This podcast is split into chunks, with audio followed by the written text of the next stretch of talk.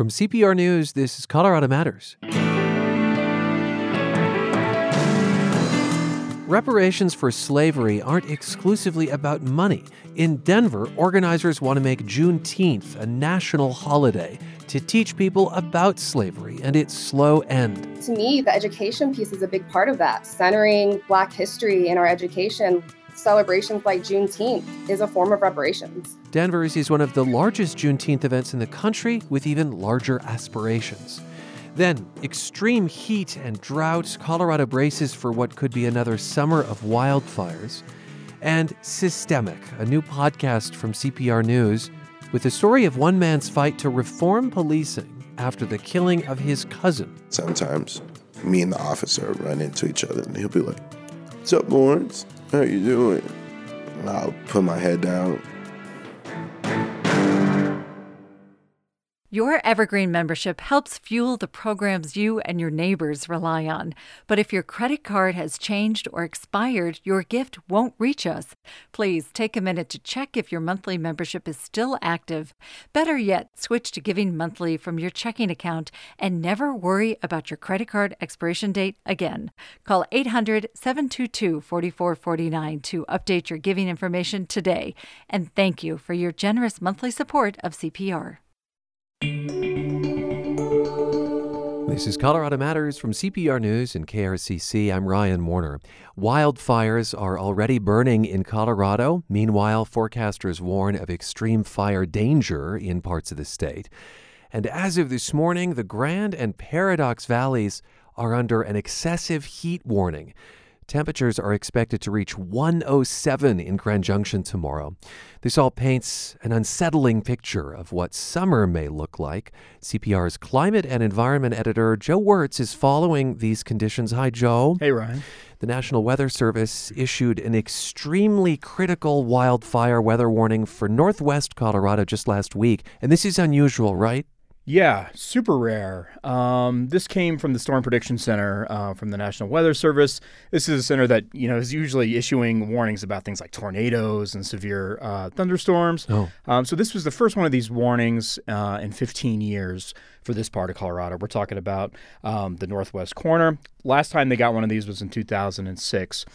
And what forecasters saw was this confluence of, of different factors. We had really, really warm weather, uh, really dry weather, no precipitation for a long time, dry vegetation, low humidity, all this combined with wind, Wind, right? So yeah. both sustained wind, just a constant hum of wind, and then really big gusts up to like 60 miles an hour. And that's, you know, that's a really gusty wind, 60 miles per hour. That's what you would get in a thunderstorm. So all these factors come together, and they issued this extremely critical fire warning. And the result of that hot soup is extreme fire behavior. We're already seeing it, right? We're already seeing it. And what that means is uh, really aggressive fire behavior. These are fires that you know spread fast, have these strong convective columns, meaning that that, that it, it's it's they see weather within the fire. It, it, it generates this heat that goes up and and and moves the fire around. Wow. Brings channels of this fiery air, and it, and it makes the fire move and churn and spread. Um, it also means lots of spotting. This is when you have you know a fire line, and then little embers are going out ahead of the fire line and, and sparking little fires. So we're seeing spotting on these these these fires. Um, extreme extreme uh, fire behavior is also really hard to predict. Um, there's a lot going on. It's you know there's uh, a lot of different factors, and they all kind of feed off each other. So it's it's things can move and and and change in often unpredictable ways, and that's yeah, you, you need an initial ignition, of course. So I'm thinking, like, what's starting these fires? Yeah.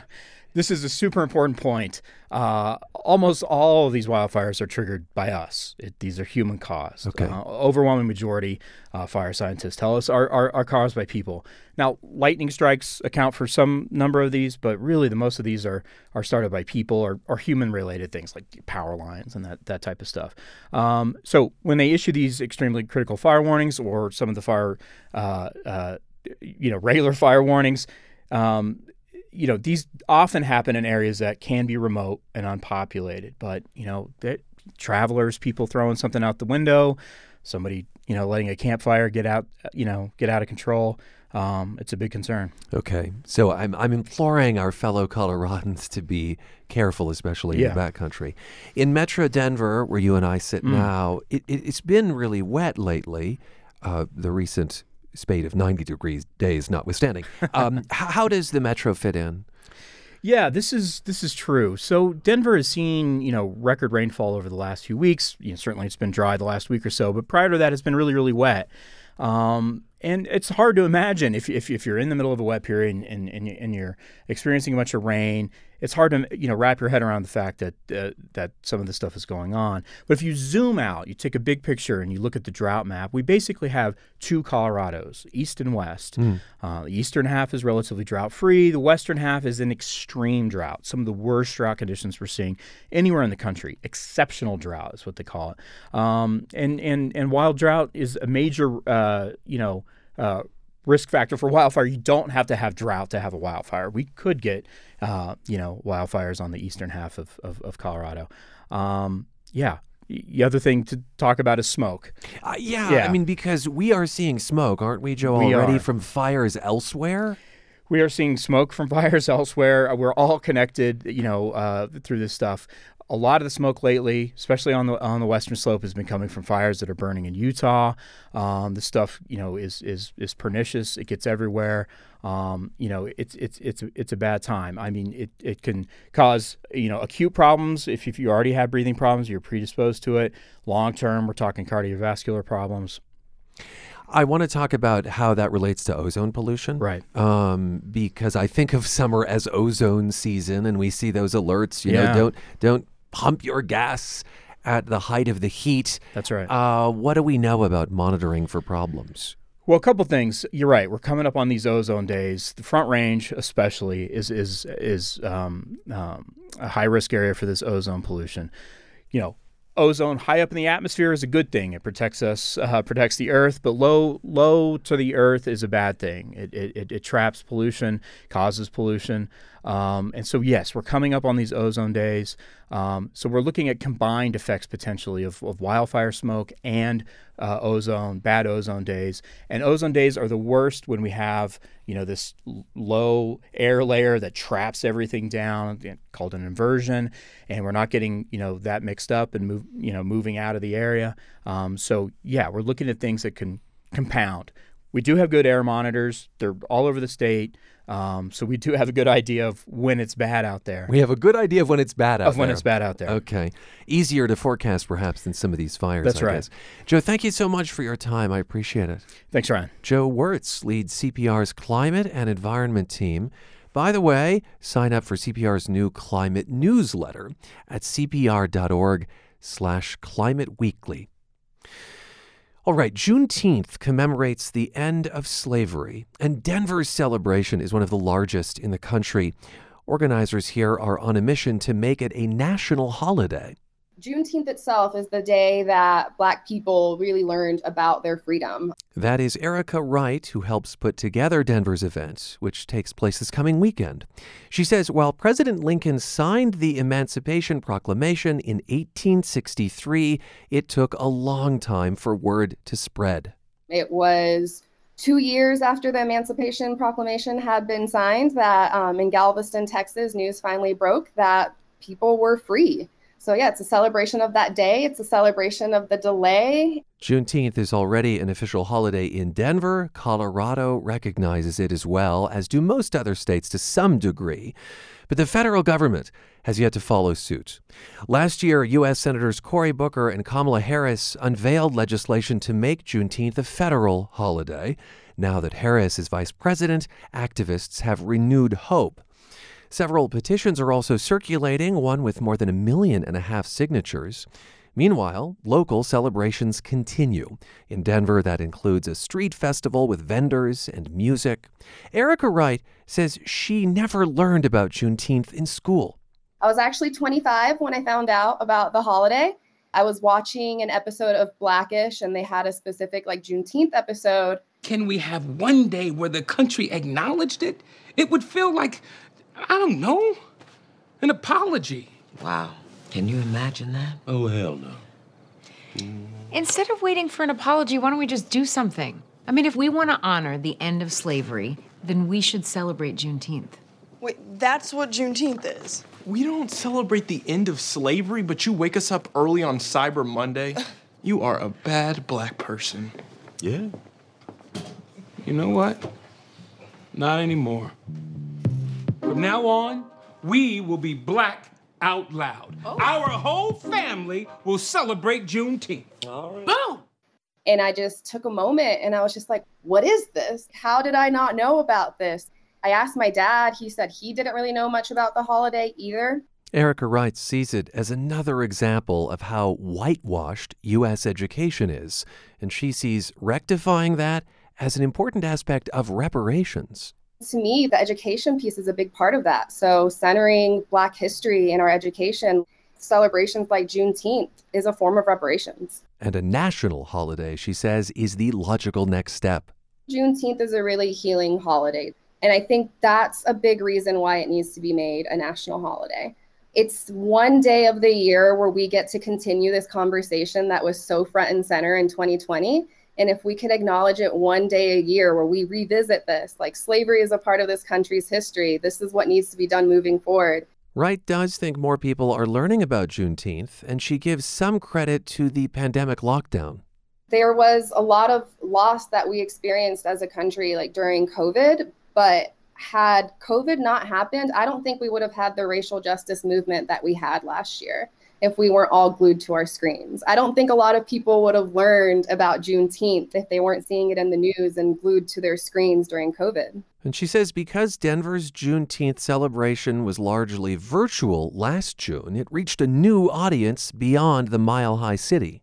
We had people from out of state reaching out, thanking us, saying, like, finally they got to celebrate from home because their city didn't host a Juneteenth celebration. And so, starting Friday, in person Juneteenth events return to Denver. But the virtual aspect will continue as organizers frame it on the street and broadcasting live. Performers include the Atlanta R&B group 112 plus Denver's own The Grand Alliance.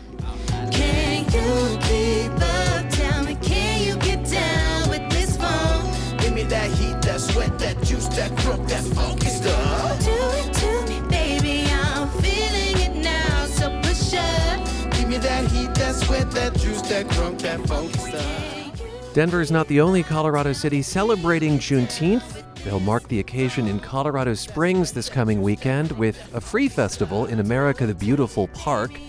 In Pueblo, there will be vendors and a vaccination site Saturday at Bessemer Park.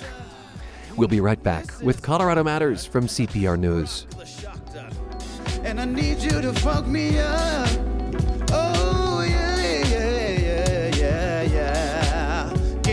Me up? Ha.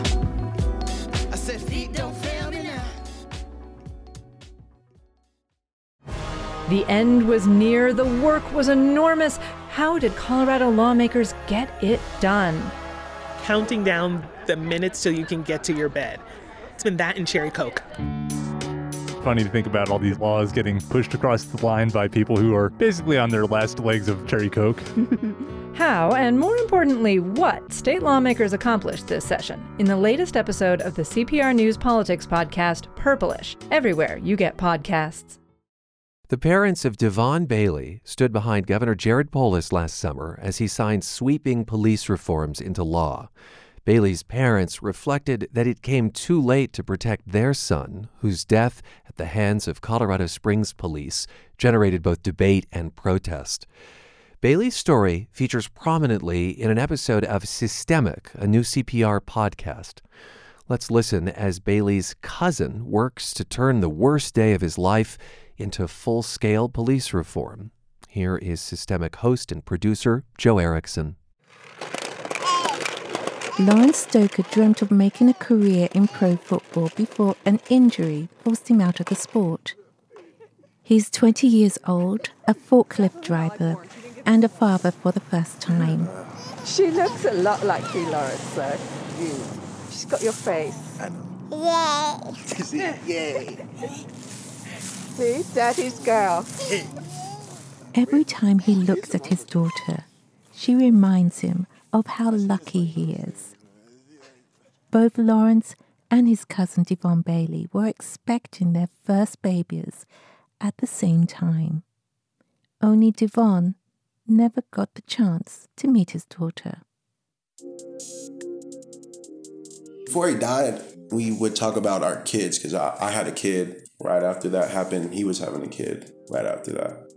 And we talk about our kids. Like people like, I wonder what you, how cute your daughter gonna be. I'm like, I'd say the same thing, and we'll talk about what we're gonna do for them, where we're gonna send them to school. We, where we live is not the best schooling, but we know if we send our kids up to up north Colorado, they'll be cool. Like we used to talk about stuff like that, you know, in our futures and stuff. Lawrence was born and raised in the black neighborhoods of southeast Colorado Springs. All his family, cousins, aunts, uncles, live within a few blocks. They're a close knit family and rely on each other for love and support. Growing up, Lawrence and Devon would hang out in the park near their houses. We grew up together. We played football. He was my blood cousin, so I mean, his me and our families be chilling, and we've always lived in the same neighborhood ever since we was born. Never moved anywhere or nothing, so we always knew each other.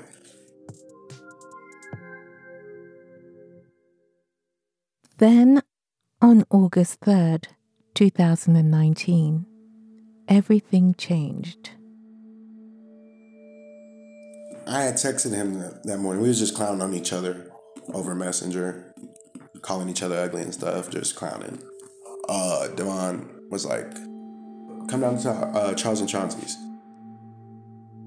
After meeting up with a group of friends, including Anthony Love, they all decided to head back to Devon's place to hang out with his girlfriend, Laquana Gardner. Well, I went down there and they was chilling all down there. Uh, they was drinking because it's what people do. Uh, they was drinking and just chilling. And while we're there, the guy Anthony Love was getting real drunk and was being loud and stuff like that. But we that's just normal stuff because that's our friend. But he got to talking like really weird. He got to saying like things like, "Can't no one here beat me up," stuff like this. Just being ignorant. Anthony Love started like being real belligerent, drunk, start throwing stuff on the ground, like trash and stuff. When Anthony Love started to pick on Laquana, Lawrence stepped in between them. We are kind of we are got in each other's face, and uh, he swung at me. He missed. I swung at him. I hit him. He kind of grabbed me. We fell to the ground. So Devon picked us up.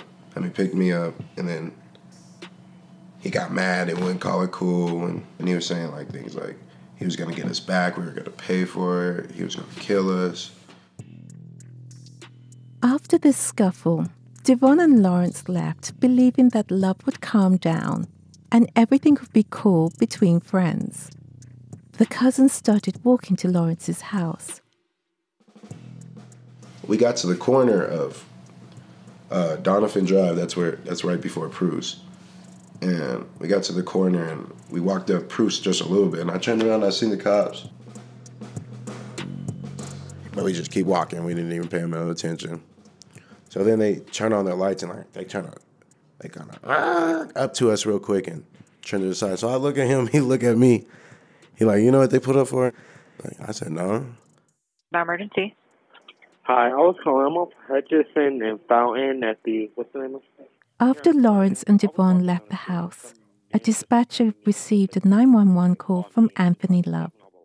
In it, Love claimed the cousin had robbed and assaulted him. A false report Love would never be charged with. So I'm walking down the street. There's these two black guys.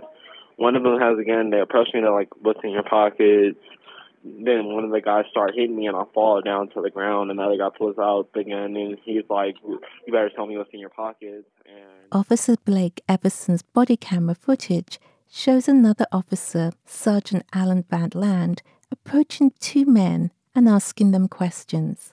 And I turned around, I seen the cops. He kind of like came up intimidating. He didn't come up like just any kind. Let me talk to you and this and that. It was like came up with his hands on his uh, gun, looking at me like inti- intimidating. What's going on today? All right. What are your names? What's the reason? All right. So we got a contact that uh, keep your hands out of your pockets. Oh, sorry. Um, possible assault that occurred. Oh, I Two didn't pe- touch it. Okay. What's your name? Devon. What do you go by? The way he came up an officer with his hand on his gun, like he, you can't. The, the, the body cam, you can only see one view. You can't see no one's hands, like his hands, or his eyes, how he's looking at you, or his facial expression. But he came up like he wanted to do something. So that's why I like, kind of threw my hands up real fast when he said that. Okay. Put your hands up for me a sec. Put your hands up. Right. So we got a report of two people, similar descriptions, possibly having a gun. All right. So don't reach for your waist. We're gonna just check and make sure that you don't have a weapon. All right.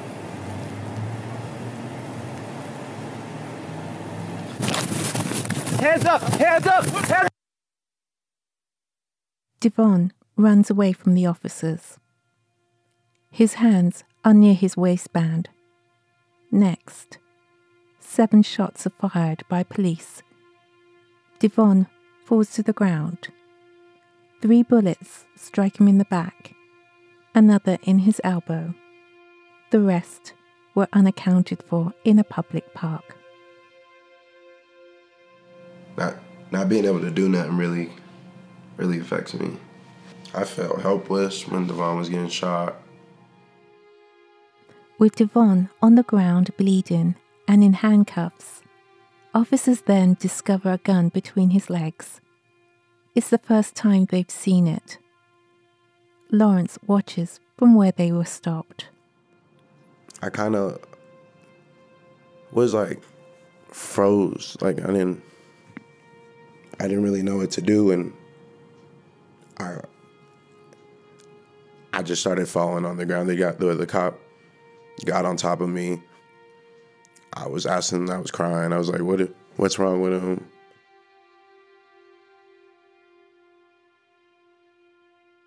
Lawrence Stoker was taken into police custody, held for nine hours, and interrogated for seven.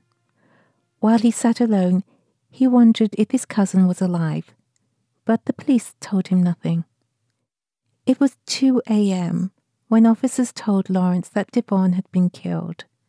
He was released and charged with assault from Love's false 911 call. Lawrence would never be charged for the alleged robbery.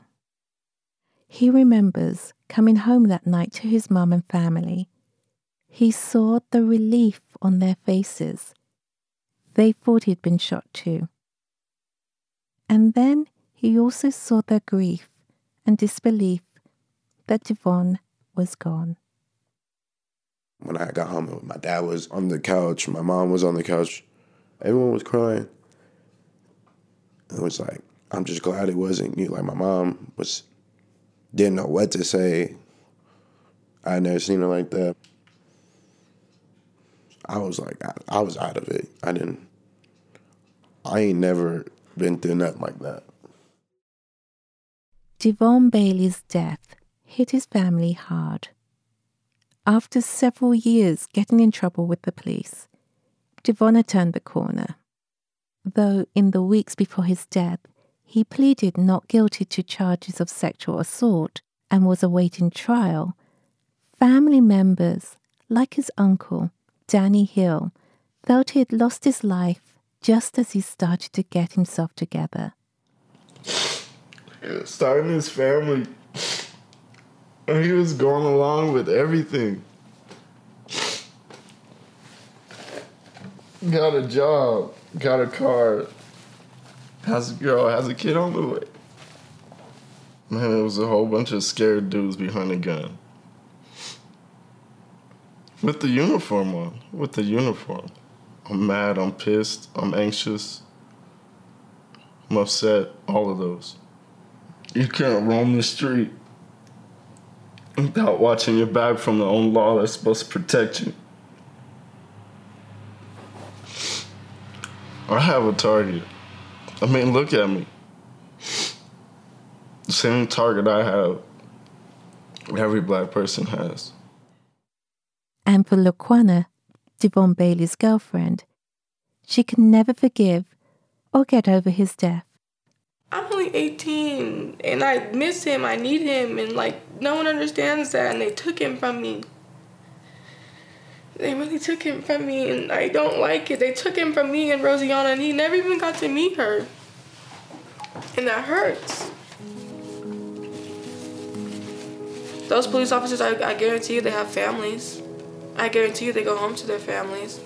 And Devon didn't go home that night. Devon didn't even take another breath that night. All because of them. This is how it has to be for our voices to be heard.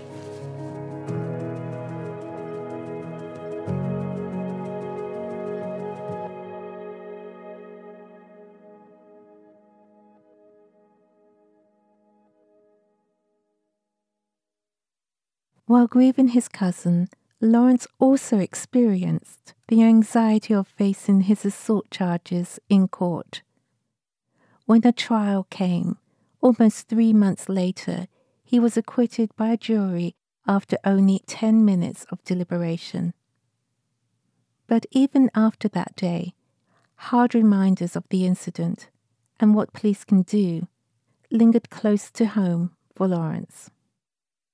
The cops that arrested me and did that are still in their neighborhood and still patrol it. And I go, there's a come and go right up the street from where I live, like two minutes. But there's a spot where they just they try to catch people speeding and stuff, but it's right at that come and go. And sometimes me and the officer run into each other, and he'll be like, "What's up, Lawrence? How you doing?" And I'll put my head down.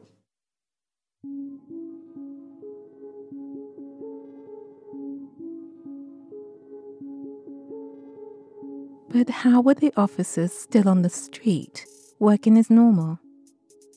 Deadly force is justified if the risk of death to an officer or a member of the community is deemed imminent. In Devon Bailey's case, police argued this. But they had more protection and justification because in Colorado, the law goes further. In the state, police are given the right to shoot a suspect to prevent them from escaping custody. If they reasonably believe the suspect used a deadly weapon or threatened to use one during a crime. It's called the fleeing felon law, and there's a grey area when police respond to a false report. But it's this law that the grand jury cited in refusing to indict the officer. In the wake of the shooting and the lack of charges against the officers, tensions grew between the police and the community. Lawrence used this experience to motivate his friend, Charles Chauncey, to rally people to protest the police. We continue and will continue to seek justice. A clear message in the name of a young man they believe deserved more. We still got these officers that are out here that murdered Devon Bailey when he was running away and he got shot. Lawrence also started attending NAACP meetings and was mentored by older activists. I protest a lot. I've been protesting ever since Devon died. So the protesters, when Devon died, were harder for me because I was new.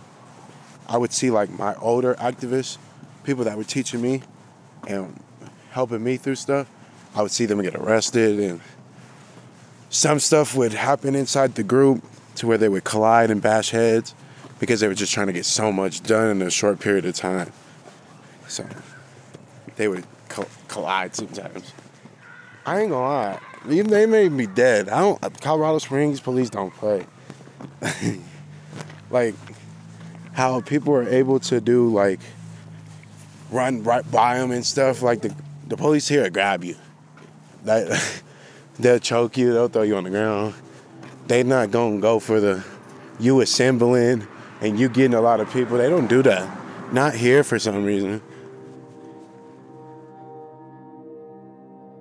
A few weeks after Devon was killed, protests grew after another police involved death in Colorado.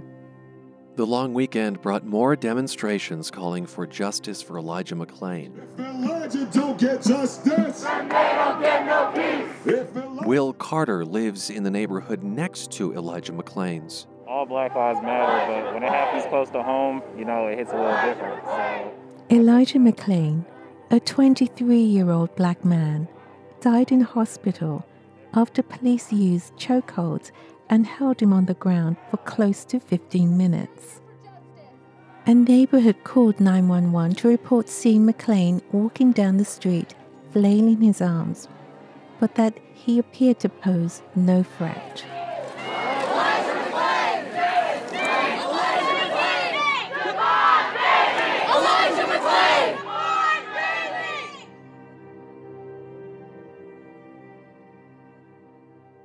The pressure from these protests didn't go unnoticed. when I found out really what happened to Devon Bailey, um, someone who uh, grew up in the same community that I did, and how his life didn't matter to those law enforcement officers, that was hugely problematic for me. Leslie Herod is a Democrat in the Colorado House of Representatives. Together with other legislators, Herod started thinking how could they create change in policing? And so we immediately began discussing a bill and how problematic our laws are to allow these types of racist, quite frankly, behaviors to happen and go unchecked in, on the streets of Colorado. The ideas they discussed would become the foundation of Senate Bill 217.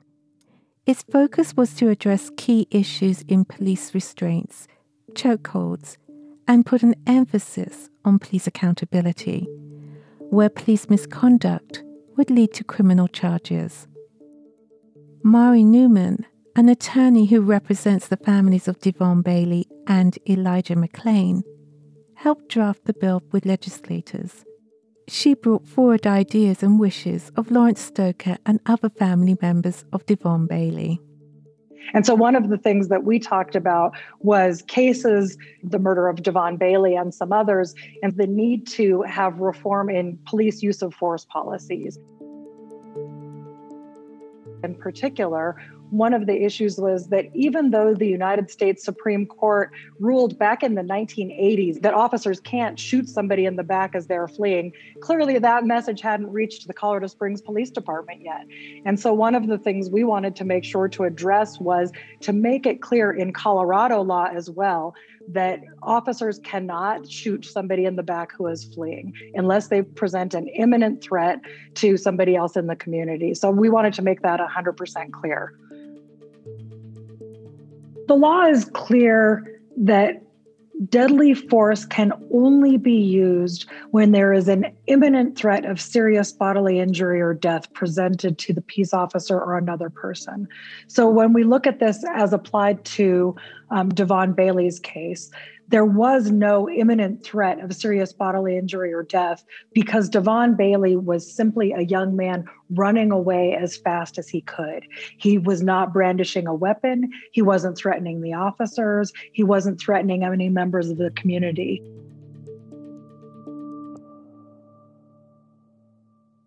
But when Colorado legislators reconvened in January 2020, Herod was unable to get momentum behind the police reform bill.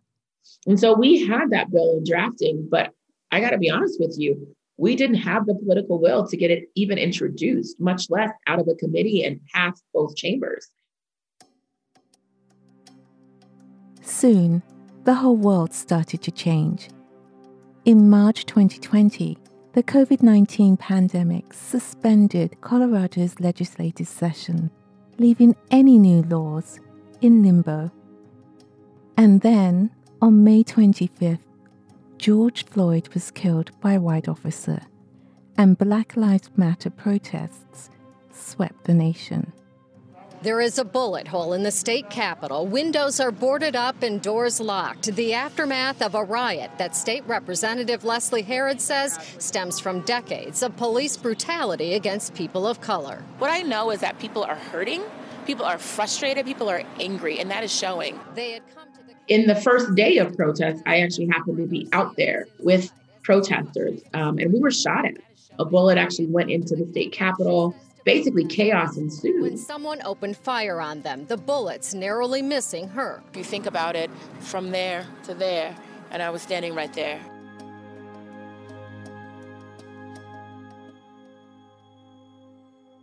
In the midst of widespread protests, Lawrence Stoker saw a bigger opportunity to reform policing.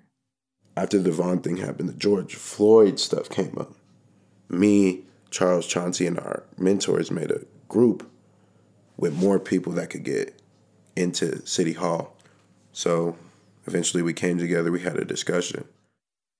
In this same time, the Colorado legislative session reopened, and Leslie Herod used the moment to help quickly revive police reform. In those first few days of protest, we heard a clear referendum from all four corners of the state of Colorado that we needed to act and create change. It wasn't until the murder of George Floyd and the subsequent elevating of the murder of Elijah McClain that we really saw people take to the streets and demand change. It was the people of Colorado that said no more. We want law enforcement to be held accountable, and we want our lawmakers to lead that charge. Less than a month after George Floyd's death, Senate Bill 217 was signed into law. This is a long overdue moment of national reflection.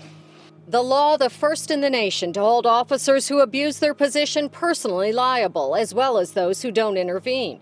Chokeholds are banned, body cameras required, and nonviolent crimes can no longer be met with deadly force. Senate Bill 217 also rescinded the fleeing felon law.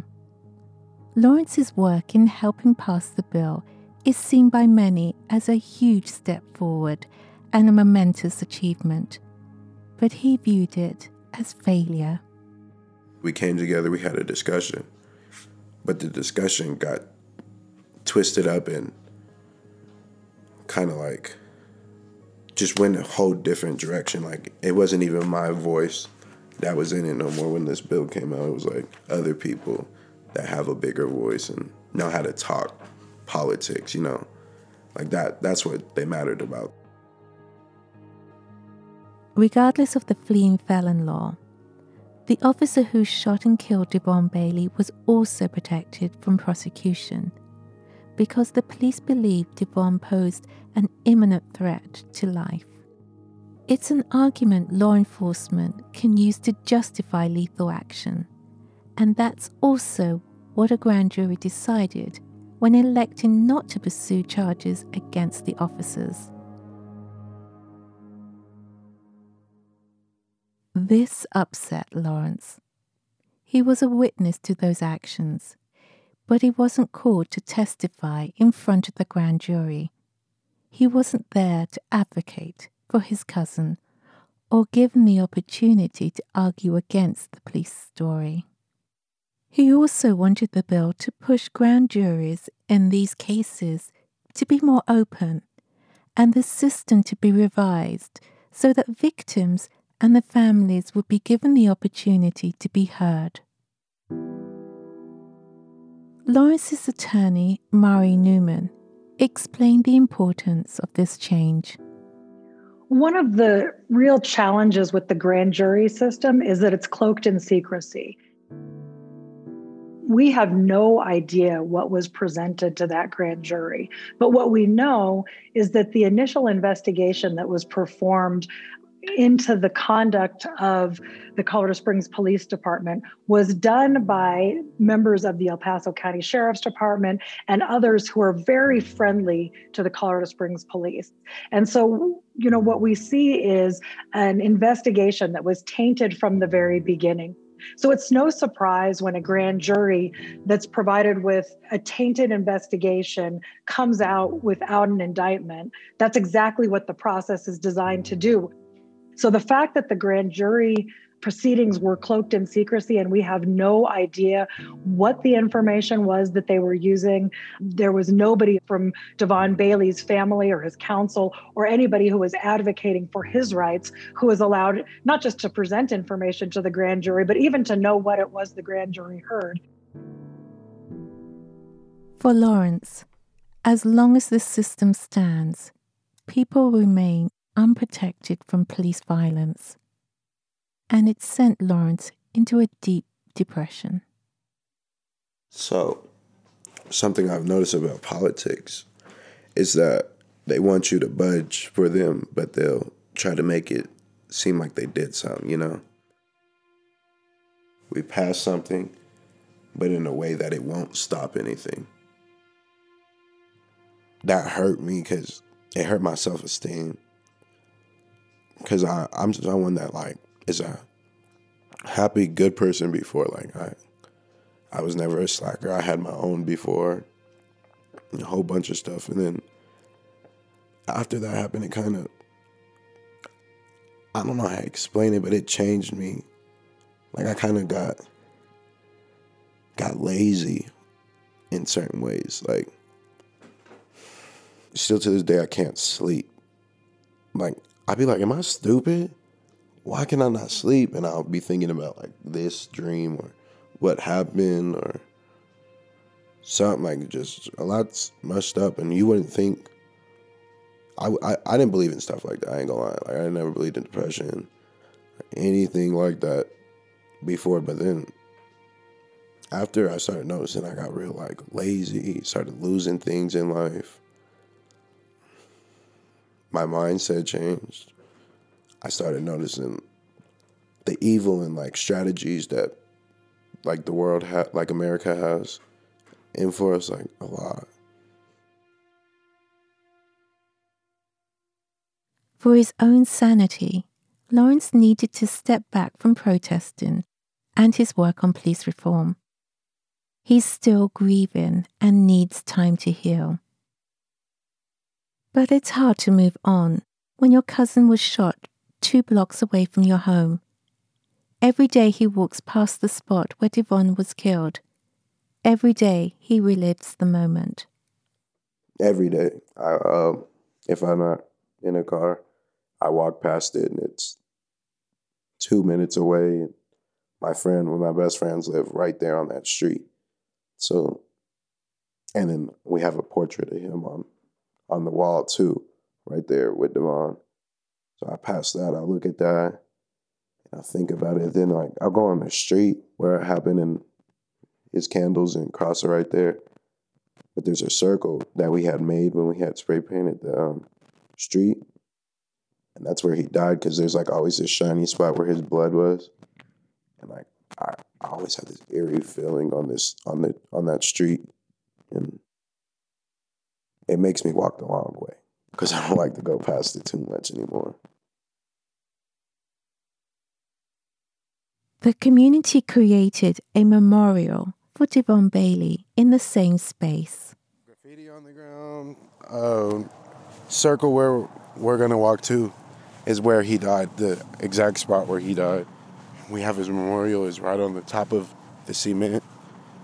It used to be all white, and there used to be different crosses, but you remember the police came over here and dismantled it, tore it down. We need to kind of clean it. it's kind of stuff falls all the time. We had um, so we were working to to do more stuff for it before the coronavirus hit. We were gonna get a cement, um, like a tombstone, actual tombstone where you can sit on to replace all this, for it can look more, uh, more and more better and better and better all this used to be there used to be this whole thing right here used to be covered up. I mean, covered in Devon stuff, along with Devon, but the police came and covered all of it up and took this away. So we had to come back again and do it again. And they came and covered it up back again. So a lot of the days we would have to come back and just add little stuff time by time back again. a lot of stuff. It used to go all the way down there Instead of bringing the community together, the memorial heightened racial tensions in the area. people would come over here. I don't even know who it would be or what they would be driving or what, but they would come like like on like a mailbox right there. They would come right like Devon's in hell, a bunch of stupid stuff that shouldn't be on there. Lawrence has been dealing with his trauma on his own. There are a few counselors who specialize in this type of grief. To have a loved one shot and the killer protected by law and patrol the streets you live is a unique type of trauma. Lawrence seeks solace and comfort whenever he visits Devon Bailey's memorial. So I used to go there and lay down in the the dirt and ask him like questions and like why and how and tell him about his daughter and tell him about my daughter and kind of just act like he's there like I'm crazy.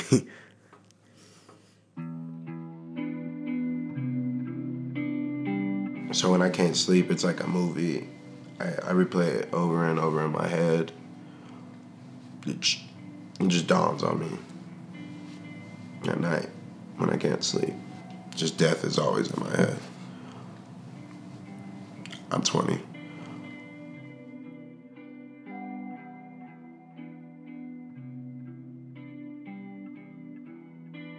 Hopefully, over time, Lawrence will know how much his influence changes to police culture and accountability. He's a part of something special, a community movement demanding more change and more reforms.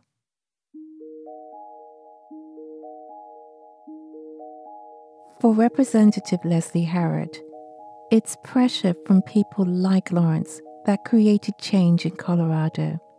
She says that is a lesson for those seeking police reform across the nation.